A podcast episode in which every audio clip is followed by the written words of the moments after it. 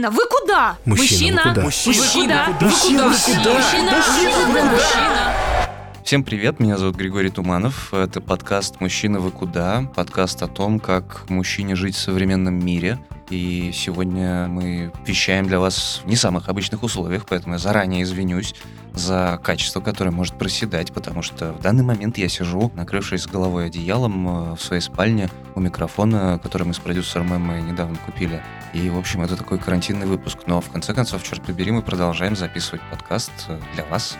Я напомню, что спонсором и партнером этого выпуска стал фонд имени Генриха Бёля в России. И сегодня мы хотим поговорить о мужчине и деньгах. Очень острая, очень важная тема, особенно в разгар карантина и в разгар всех этих экономических потрясений, которые совершенно непонятно, как закончатся.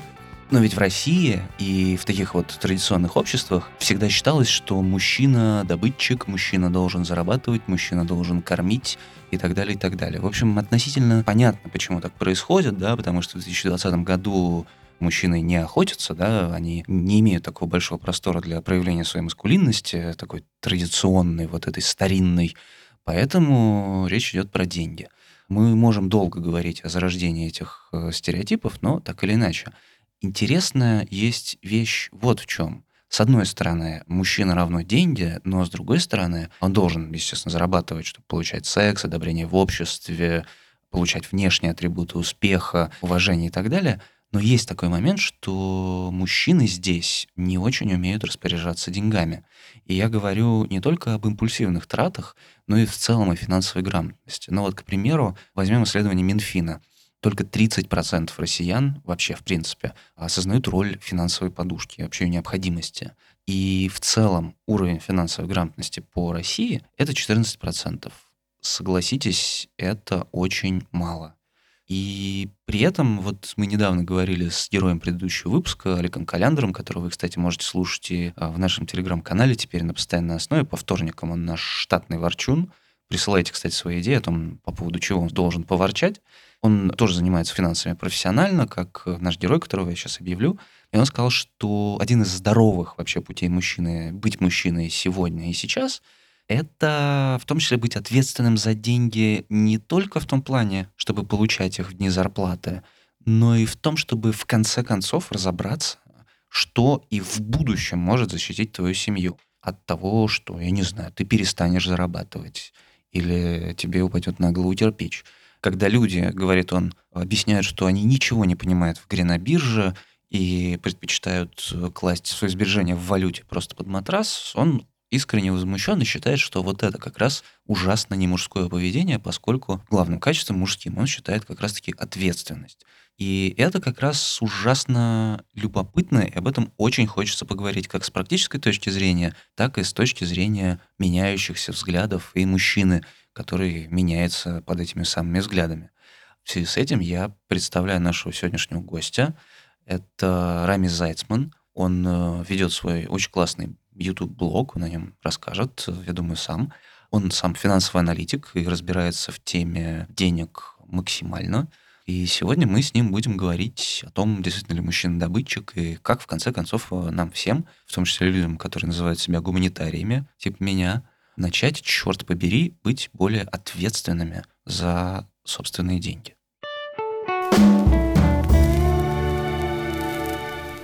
Я попрошу тебя представиться и, наверное, рассказать коротко о себе. Меня зовут Рами Зайцман, я инвестиционный аналитик, финансовый консультант, занимаюсь этим и работаю в финансовой сфере больше 14 лет. Я очень харизматичный и обаятельный. Подтверждаю. И Но у меня появилась идея 4 года назад начать вести свой YouTube-канал. И основное то, чем я очень горжусь, и то, что я пытаюсь интегрировать э, во всю свою работу, деятельность, и в том числе хобби, то есть это канал, это максимально просто рассказывать о том, что происходит. Надеюсь, что это у меня получается. Мне показалось, ну, насколько я изучил твой канал, насколько я изучил о том, что ты пишешь, это правда. Но мы сегодня как раз говорим вот э, о таком парадоксальном моменте, как э, схема мужчина равно добытчик, но при этом у нас э, очень многие мужчины совершенно не представляют, что такое финансовая подушка, что такое инвестиции и так далее. То есть, в общем, очень мал процент. Вот интересно, кстати, тебе ведь наверняка пишут в личку э, твои слушатели, читатели и так далее. Вот мужчины стали во время эпидемии коронавируса писать чаще? Или вообще как делится твоя аудитория? Кто с тобой чаще общается, кто чаще пишет? Вот заключительная часть вопроса, она несет в себе ответ на весь, потому что у меня ЦА и максимальное количество подписчиков, максимально большее, это именно мужчина от 25 до 35, интересующиеся финансами, бизнесом, инвестициями. То есть вообще в целом женский процент, он, по-моему, 3-4 или что-то возле 5 сейчас уже. Угу. Писать стали чаще просто на эту тему. То есть нет такого, что мне писали реже, с ростом подписчиков и с ростом, а, наверное, какой-то медийности просто присылают больше вопросов. Но действительно отслеживается, что люди задумываются о том, что делать сейчас, как им вообще чувствовать себя спокойнее, спокойнее финансово в сложившейся ситуации финансового кризиса. И более того, что для меня стало очень интересным, люди ищут варианты выхода не только в финансах, точнее в финансах, но подходят к вопросу адаптации в этой новой для себя сфере с разных точек зрения. То есть я поясню, они не только пытаются научиться, как экономить, вести личный бюджет и как куда-то откладывать деньги, но они пытаются еще научиться мыслить по-другому, интегрировать какие-то новые привычки, чему-то научиться, что приведет их к развитию. И на такие вопросы также у меня проходят прямые эфиры с разными людьми, которые приглашают это обсудить, чтобы ответить на вопросы подписчиков. Ого. А ты можешь представить там какой-то средний портрет вот такого мужчины, который интересуется твоим каналом? Кто он, какой он, какие у него установки, может, в голове? Вдруг ты замечал какие-то интересные детали в этом смысле? Ну, можно дать несколько средних, потому что для меня лично кажется принципиальная разница в том, что один человек, например, он уже откладывает деньги, другой он откладывает успешно и какую-то часть уже вложил, а есть человек, который ничего не откладывает, и он такой захотел. Вообще можно еще пару добавить. Тот, кто не откладывает и не хочет, но смотрит мой канал и начинает спрашивать, а слушай, вообще зачем откладывать? И есть тот, кто вообще успешен во всем, ему нужно просто скорректировать, посмотреть, правильно ли. Но если брать золотую середину в этом всем, это человек, который уже что-то откладывает, потому что он вот вроде как бы понимает, что это необходимо делать для того, чтобы себя обезопасить в будущем. И, как правило, этот человек, он не испытывал, у него нет негативного опыта с финансами. То есть он не получал убытки на финансовых рынках. Ну, возможно, он и увольнялся с работы, но для него не было это финансово тяжелым. То есть это люди, которых жизнь особо не пинала сильно. Поэтому они еще как-то вот доверяют финансовым консультантам потому что наряду с ними есть эм, абсолютно полярное мнение у людей, что инвестиции – это зло, э, везде обман, и если откладывать деньги, это все равно не спасет и не поможет ни от чего. Как правило, потому что у людей есть э, либо это заложено с детства на опыте родителей, либо сильных авторитетов, либо у них есть такой негативный опыт. С такими людьми, конечно, сложнее работать. Вот, кстати, про заложенное в детстве. Мне кажется же, есть вот прям взаимоисключающие параграфы. Нас, ну, парней с детства учат, что мужчина добытчик, при этом учат, что туда не лезь, сюда не лезь, но и не учат этой самой финансовой грамотности. Вот, кстати, как в этом смысле, например, тебя воспитывали? Вот ты сам считаешь, что мужчина добытчик или как? Как э, я сейчас считаю, как меня воспитывали, там два разных вопроса, потому что я скажу с гордостью, что я развиваюсь очень сильно последние 10 лет. У меня своя собственная ментальность по этому поводу, которая отличается от ментальности моих родителей даже сейчас. Тем не менее, это финансово грамотные люди, безусловно. Мы просто откладываем иначе. Я так, мои родители иначе, но я видел, да, у меня мама в свое время покупала билеты МММ, Hyper Invest, и сейчас мы со смехом это вспоминаем, потому что она прогорела. Но у нее была сберкнижка. Мой отец в какой-то момент стал э, откладывать только в валюте. Но здесь нужно сказать определенно личную вещь, что мои родители с очень глубокого детства живут отдельно, поэтому я с ними общаюсь отдельно. И поэтому воспитание финансовой грамотности, в том числе, оно происходило в два, так скажем, вектора разных. Откладывать что-то я учился, наверное, с подросткового возраста сам, потому что у меня были такие моменты, что мне нужна денежка, а у меня строго воспитывали, мне лишнего ничего не давали, и я как-то вот сам дошел до этого, что надо отложить, если что-то ты хочешь там потом. Я хотел бы сделать акцент на слове «добыча». Мне вообще очень оно понравилось еще в самом начале нашего диалога.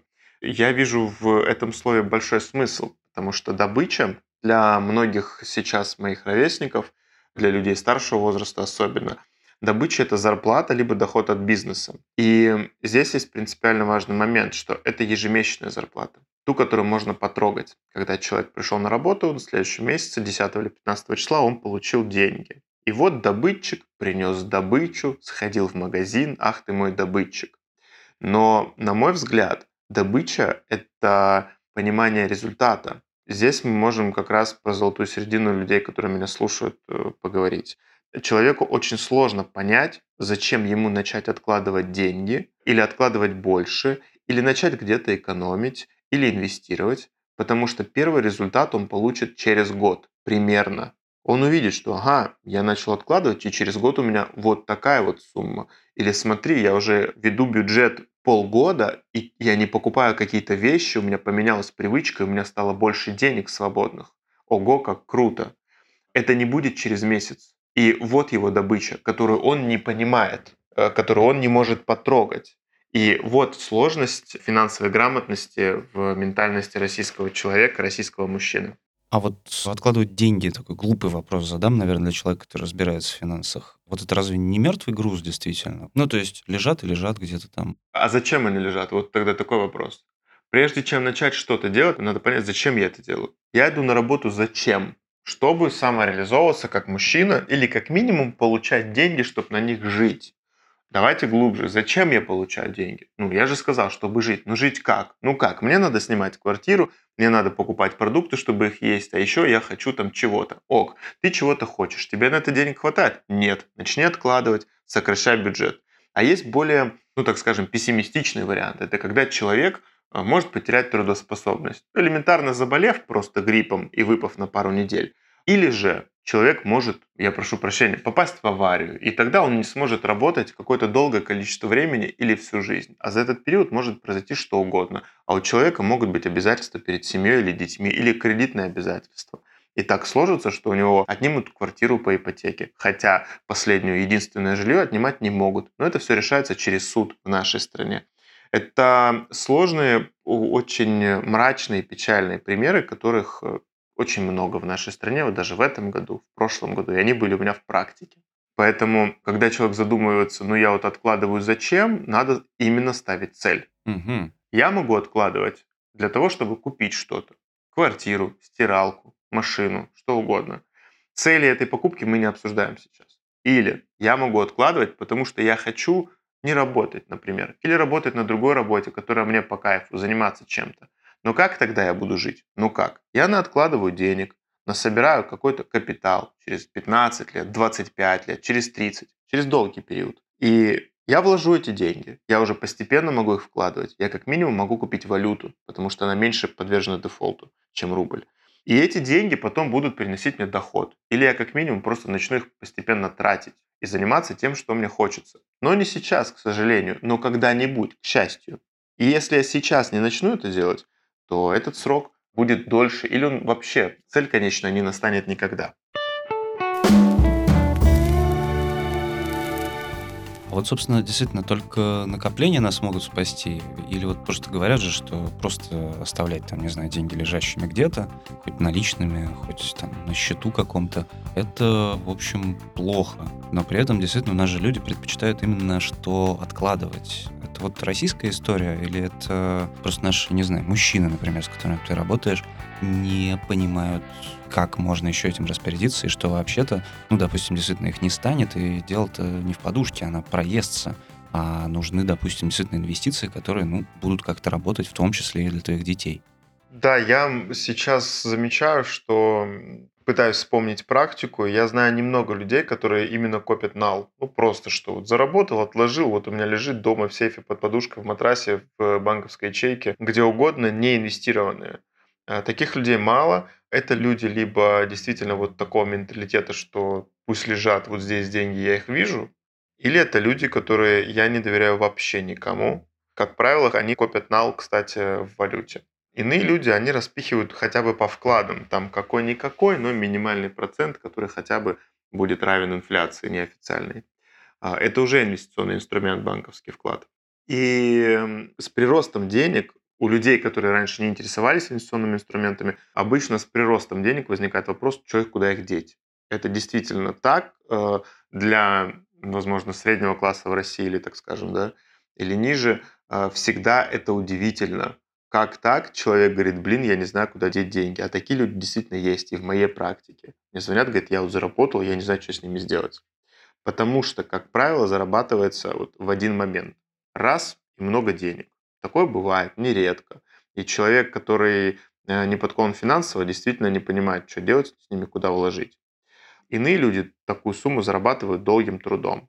И если они откладывают сбережения, куда-то инвестируют, выбирают э, низкорисковые инвестиционные инструменты, то их деньги начинают работать.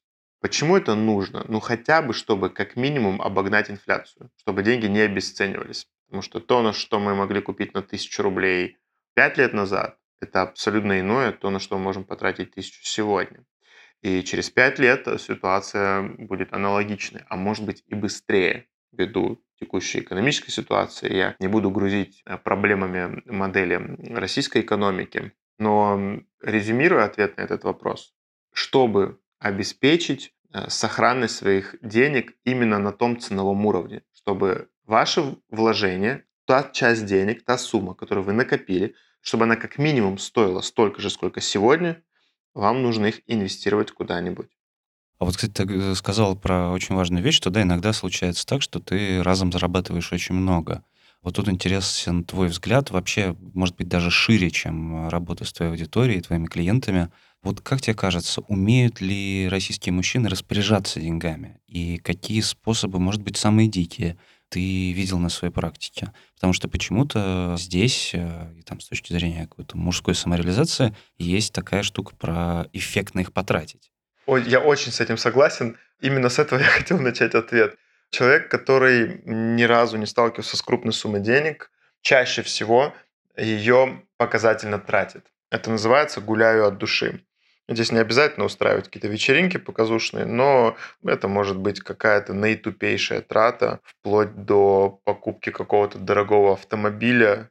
Был случай, когда молодой человек э, начал свой бизнес, заработал э, там порядка, на 2012 год, по-моему, порядка 4 миллионов рублей разом и взял автокредит, взял машину за 8 миллионов.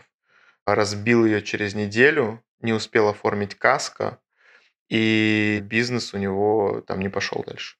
Если человек просто покупает квартиру на эти деньги, это уже хоть что-нибудь. Хотя покупка квартиры – это не инвестиция в большинстве случаев. Надо задать вопрос, чего я хочу, чего я хочу. И пока не будет ответа на этот вопрос, лучше деньги не тратить. Чего я хочу глобально? Можно, чего я хочу прямо сейчас? Чего я хочу? Вот, может быть, я хочу отдохнуть, поехать куда-то. Это реализуемо, почему нет? Может быть, я хочу э, действительно автомобиль, но тогда нужно рационально подходить к тому, что сейчас есть. В этом э, зерно. Нужно спрашивать себя, что у меня есть сейчас, что я могу сейчас. Я точно не могу обеспечивать машину за 8 миллионов. Вот я бы ответил на месте того молодого человека. А вот как вообще копить? Это, я понимаю, что это совершенно тупой вопрос, но действительно, как копить? Откладывать половину твоей зарплаты, четверть? Как это вообще распределять правильно? Есть ли какой-то универсальный совет? Да, 10% это универсальный совет. Э, больше 100 лет, не могу вспомнить точные цифры, которые приводят нам экономические учебники. Разные экономические школы ведут эксперименты, соцопросы, которые длятся и 50 лет, и меньше, и больше. И они все говорят об одном, что если у человека забрать 10% от его ежемесячного дохода, его уровень жизни и качество не поменяется вообще никак. И из этого делается определенный вывод. Если отложить 10%, то ничего не случится. И каждый человек может откладывать 10%. Просто для некоторых э, людей с минимальными зарплатами 10% это 1000 рублей или вообще 500. Представляете, ну такие бывают зарплаты. И он сидит и думает, ну что я на 500 рублей куплю? И здесь заключается вот это вот отсутствие добычи, отсутствие понимания. Я не понимаю, что у меня за добыча. Но через 10 месяцев 500 превратится в 5000. Это одна его зарплата. А если мы говорим про средние зарплаты по городам-миллионникам, 30, 40, 50, 100 тысяч рублей, люди могут себе позволить откладывать. А если люди ведут э, личный бюджет или начнут вести, они увидят, что они где-то могут сократить, где-то могут э, не потратить, где-то могут сэкономить. И 10 может превратиться спокойно в 30. Легко, это вопрос привычки. А, Если вы привыкаете откладывать, если вы привыкаете записывать свои траты, то через полгода вы будете думать о том, что как я могу не записать сейчас это, ведь тогда я не отложу столько, сколько хочу. Будут цели формироваться самостоятельно. И если вы будете понимать, что я отложил 10 тысяч рублей в этом месяце, а это через 5 лет, грубо говоря, там, пару миллионов рублей, грубо говоря, с учетом того, что я их могу инвестировать, купить ценные бумаги, или там в пив положить, или хотя бы на вклад валютный, то вот те деньги я могу уже использовать как, например, какой-нибудь взнос по ипотеке. Я просто средние сейчас пожелания по России привожу. Вот э, возвращаясь немного назад, а вообще всем нужна стратегия управления финансами? То есть вот я не знаю, сейчас мы закончим разговор и сесть и распланировать доходы и расходы, но как вот, вот что прикидывать? Допустим, не знаю, 10 и 15 зарплата. Или нужно всегда обозначать цель? Или нужно... Ну, насколько она материально вообще должна быть, эта цель? Потому что сформулировать это, как я хочу не работать там через пять лет, это одно. А сказать себе, что ну я коплю на холодильник, это немножко другое. Как вообще ставить эти цели и как, исходя из этого, планироваться? Если есть одна глобальная цель выйти на пенсию раньше за счет своих накоплений, она должна быть центральной. Все остальные накопления, они должны исходить из тех денег, что остаются.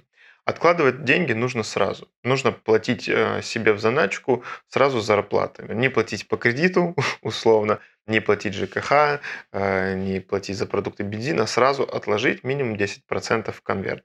Дальше у вас остается 90% вашей заработной платы, и уже отсюда вы, так скажем, пляшете. Из этих денег вы гасите все необходимые траты на месяц, вы планируете траты, которые бы хотели, и если вы хотите отложить на холодильник или на отпуск, из этих денег вы откладываете, а не из тех в самом начале. М, Потому что у вас есть одна глобальная цель.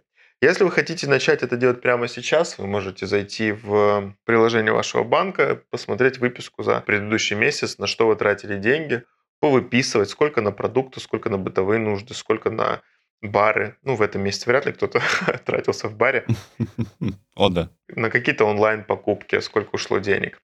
И завести экселевскую табличку, а, либо тетрадку, с которой вы будете ходить в магазин, либо можно вносить эту информацию в заметки в телефоне. Вы пишете, на текущий момент у меня столько-то денег, это приход. И дальше вы ниже пишете минус, ну, например, 500 рублей, овощи, минус э, 200 рублей, мясо, говядина, минус 100 рублей, молоко.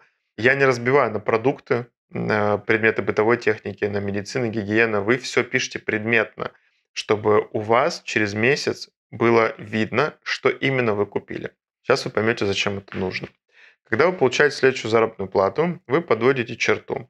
И рядом с каждой вашей тратой, с каждым наименованием вы пишете, обязательно это было или не обязательно, О или НО. Если это все было обязательно, каждая покупка, каждая трата, на ваш взгляд, была обязательна, то нужно вам искать, где те же самые траты вы сможете совершить дешевле, то есть сэкономить. Если где-то у вас попадается НО, смотри, это было не обязательно. Я люблю пить кофе с собой, я пью его каждый день, проезжая кофейню, условно. Но в этот день я выпил два, я что-то борщинул. Все, здесь я себя сдерживаю. Вот смотри, здесь я несколько дней подряд заказывал доставку еды, хотя у меня у самого она есть, а потом я выкинул. Нет, теперь я буду сначала готовить, и если еда кончится, то я буду заказывать доставку. И на ту сумму, которая у вас получилась под э, звездочкой НО, вы себя штрафуете на следующий месяц. Но эти деньги лучше не откладывать, потому что первые месяцы вам будет сложно адаптироваться. Они должны быть всегда как бы про запас, чтобы вы могли их взять все-таки на первое необходимое. Но вот по такому принципу вы себя за несколько месяцев выведете на необходимую вам дисциплину. А если переходить э, действительно к вопросам э, гендерным, уж у нас тут э, такой подкаст с этим названием, вот что ты думаешь про утверждение, что мужчина должен что-либо, особенно в финансовом плане? Вот есть же там мужчина должен, мужчина должен и так далее. Я человек, не сковывающий себя никакими стереотипами. Я считаю, что человек ничего никому не должен, ни людям, ни себе. Человек может что-то делать только потому, что он хочет. Я хочу самореализоваться как мужчина. И меня так воспитали, что мне кажется, что мужчина должен работать. Но развиваясь в жизни, подойдя там практически к 35-летнему возрасту, я понимаю, что То, что я хочу, это обеспечивать свою семью. Мне это по кайфу. Это я хочу делать. Если моя женщина хочет работать, пусть это работает.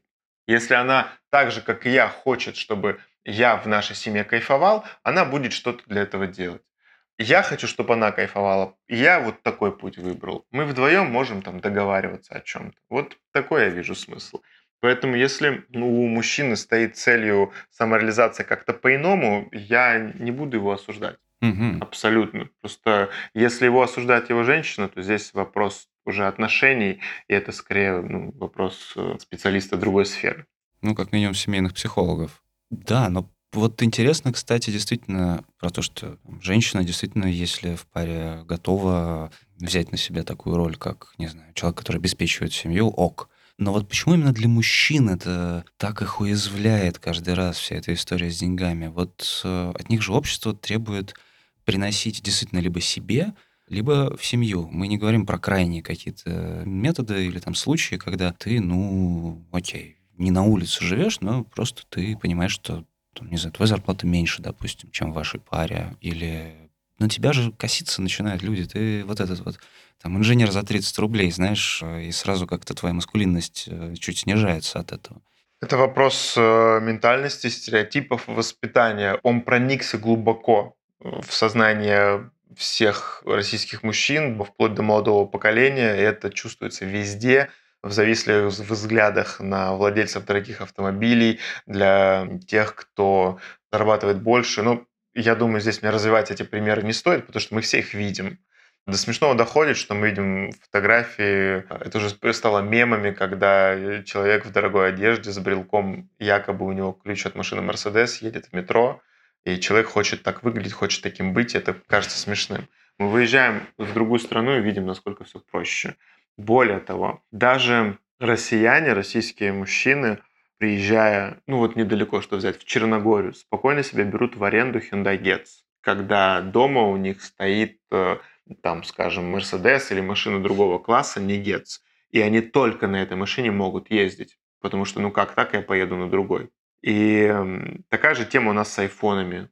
А, это показуха. И действительно у многих, многие люди чувствуют зависть, когда общаются с людьми более успешными. Это вопрос также более психологический, но здесь, э, я думаю, что многие понимают, играет вопрос еще и эволюции. Всегда было, что тот, кто добывает больше, тот, кто больше добытчик, тот и ест больше, тот и кормит больше, у того больше, я извиняюсь, сейчас самок да, на то время. А, это проецируется и в нашем времени также. Но если человек себе ставит цель в голове, чего он хочет, как он хочет самореализовываться, со временем это все остается внешним и его не тревожащим. Если он понимает, что сейчас он не потратит деньги на какое-то увеселительное мероприятие, в котором он может показать, что смотрите, вот условно, у меня день рождения, давайте все отметим в 50 человек, я потрачусь. А он отложит какие-то деньги просто с этого, то через год, два или пять цель он достигнет быстрее. А если человеку э, по кайфу работать инженером, то какая разница, какая у него зарплата? Он счастливее того человека, который работает за 100, но он ненавидит свою работу.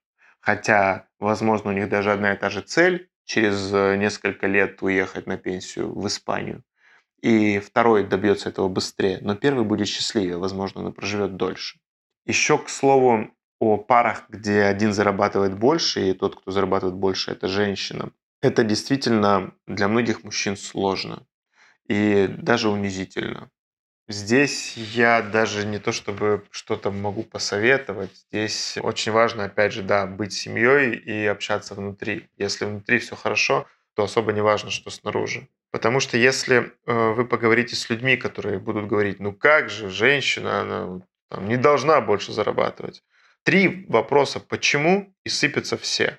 Вот э, неловко говорить, я такие вопросы не задаю своему отцу, потому что я знаю, что он умный человек, и он тоже понимает, что это стереотипы. Но я от него слышу. Я от него услышал, кстати, другую вещь, и которую я интегрировал в свою семейную жизнь. Я уборщицу заказываю, потому что я своей жене хочу помочь. Я не согласен с тем, что женщина должна убираться, да, в смысле только женщина должна убираться. Я в этом плане придерживаюсь такой позиции, тебе надо, ты и уберись, если тебе вот хочется, чтобы было чище. Мне хочется, я заказываю уборщицу. Она не обязана работать. Ей захотелось, она взяла, пропылесосила. Ей захотелось, она взяла какие-то заказы и заработала в этом месяце больше, чем в предыдущем. Возможно, даже больше, чем я. Мы не следим. Мне захочется, у меня будет семейный бюджет. Мне хочется, наш семейный бюджет исходит только из того, что я зарабатываю. Это мне так по кайфу. И есть люди прямо вокруг меня, которые зарабатывают больше. И, естественно, я кому-то из них завидую. Но я уже завидую на другом уровне. Я завидую тому, что, смотри, у него жизнь сложнее, чем у меня. У него еще и дети, а у него еще машины дороже, и вот еще что-то есть, чего у меня нет. Но социальные обязанности выше. То есть это дети, жена, жена не работает, родители. Я знаю, как там у них в семье. И я стремлюсь даже вот к такой нагрузке, потому что она, на мой взгляд, закаляет. Это круто. я надеюсь, что когда-нибудь, наверное, действительно все эти странные стереотипы все-таки мы победим. Но тогда под конец нашего разговора я все равно не могу не вернуться к эпидемии. Вот прям буквально хочется пару сжатых советов от тебя на период эпидемии для наших слушателей. Что бы ты посоветовал делать в разгар коронавируса? Особенно не понимая, когда он кончится. Очень смешно, я пару минут сдерживаю, чтобы не покашлять. Что посоветовать? Жестко экономить. Мы сейчас находимся в таком положении, когда внешний фактор, такой как пандемия, повлек за собой финансовый кризис. Это в новой истории экономики очень редкий случай, когда мы не можем прогнозировать. У нас э, в 2008 было одно событие, в 2012 другое, в 1998 вообще третье но они все экономического характера. Их последствия можно просчитать и понять, когда закончится, что делать. Сейчас очень загружен новостной фон на тему того, что будет э, вторая волна коронавируса. Третий новостной фон нам рассказывает, что его не существует или он не страшен. Четвертый говорит, что он очень страшен. Поэтому во что бы вы ни верили, в плане существует он или нет, то, что нужно знать точно, это что экономика действительно пострадала сильно, и многие аналитики, экономисты, и отечественные, и иностранные крупные инвестиционные дома, они оценивают реакцию, так скажем, нашего правительства э, на этот финансовый кризис как абсолютно неэффективная. И если исходить из этого, так скажем, э, нижнего края, да, самого плохого, что может происходить, то ничего хорошего дальше ждать не стоит. Возможно, и скорее всего так и будет, не хочу нагнетать, но скорее всего э, до 60% разного мелкого среднего бизнеса просто закроется, что приведет к росту монополистов. До смешного доходит, что определенная нефть, даже, кстати, российская Urals уходила в минус, она не стоила ничего из-за того, что превышены запасы, переизбыток и низкий спрос, но бензин у нас не падает в цене. Это и смешно, и печально. Поэтому э, сейчас у нас правительство разрабатывает э, постановление о том, чтобы обязать нефтяные компании российские отправлять дистилляты на внутренний рынок по текущим ценам. Это значит, что бензин будет продаваться у нас наш, а кто не знал, мы его закупаем вообще-то. И так как у нас будет продаваться наш бензин, то наши нефтедобытчики будут пытаться компенсировать убытки, и бензин тоже будет дорожать. Правительство даст зарабатывать крупному бизнесу. Соответственно, больше безработицы, повышение кредитов и микрозаймов, снижение потребительского спроса, снижение возможностей. Это то, что впереди у всех, даже у людей состоятельных, потому что у состоятельных людей покупают менее состоятельные и так далее по цепочке. Если у меня меньше денег, то тот, у кого я покупаю, будет зарабатывать меньше. Это коснется всех, поэтому сейчас самое время зажимать э, свою, так скажем, гордость, менталитет и стереотипы, отложить подальше, начать откладывать больше денег, жить проще, ни в коем случае не покупать на будущее ничего, потому что продуктов будет хватать, никаких э, роскошных покупок осуществлять не стоит, как в 12-14 типа плазмы телефона. Живите с тем, что есть, планируйте каждый месяц, ставьте себе цель тратить меньше, чем в предыдущий. Это абсолютно разумный подход на 2020 и 2021 год. Отличный совет. Рами, спасибо тебе большое за очень-очень интересный, безусловно, разговор и очень содержательный. Спасибо, что пригласили меня. Мне самому было очень интересно побеседовать. Я, в общем, друзья, всем очень рекомендую подписываться на канал Рами Зайцмана в Ютубе. Спасибо. И я напомню, друзья, что это был подкаст «Мужчина, вы куда?». Меня зовут Григорий Туманов. В гостях у нас был Рами Зайцман. Мы говорили о финансах. Еще раз приношу извинения за все посторонние звуки, которые вы слышите. подкаст, напомню, походный. Но даже в этом походном подкасте нас сопровождает наш э, партнер э, фонда имени Генриха Бёля в России, за что ему огромное спасибо. Я напоминаю, что слушать нас можно на всех платформах, что писать мне можно в личку телеграмма Джитуманов, еще ставить нам оценки, писать комментарии также можно везде, ну и читать нас э, в телеграм-канале «Мужчин вы куда». Но кроме того, мы, естественно, не можем не напомнить про одноименный плейлист, который есть и в Apple Music, и в Яндекс Музыке. Он пополняется каждый раз, когда выходит новый выпуск, и в нем появляется песня, которая к нему так или иначе привязана. Я подумал, что логично абсолютно в контексте нашего сегодняшнего разговора всем нам послушать группу Kings of Leon No Money. No money, but I want you so пели они, но надеюсь, что у всех у нас эти деньги все-таки будут. Всем пока, оставайтесь с нами и спасибо вам.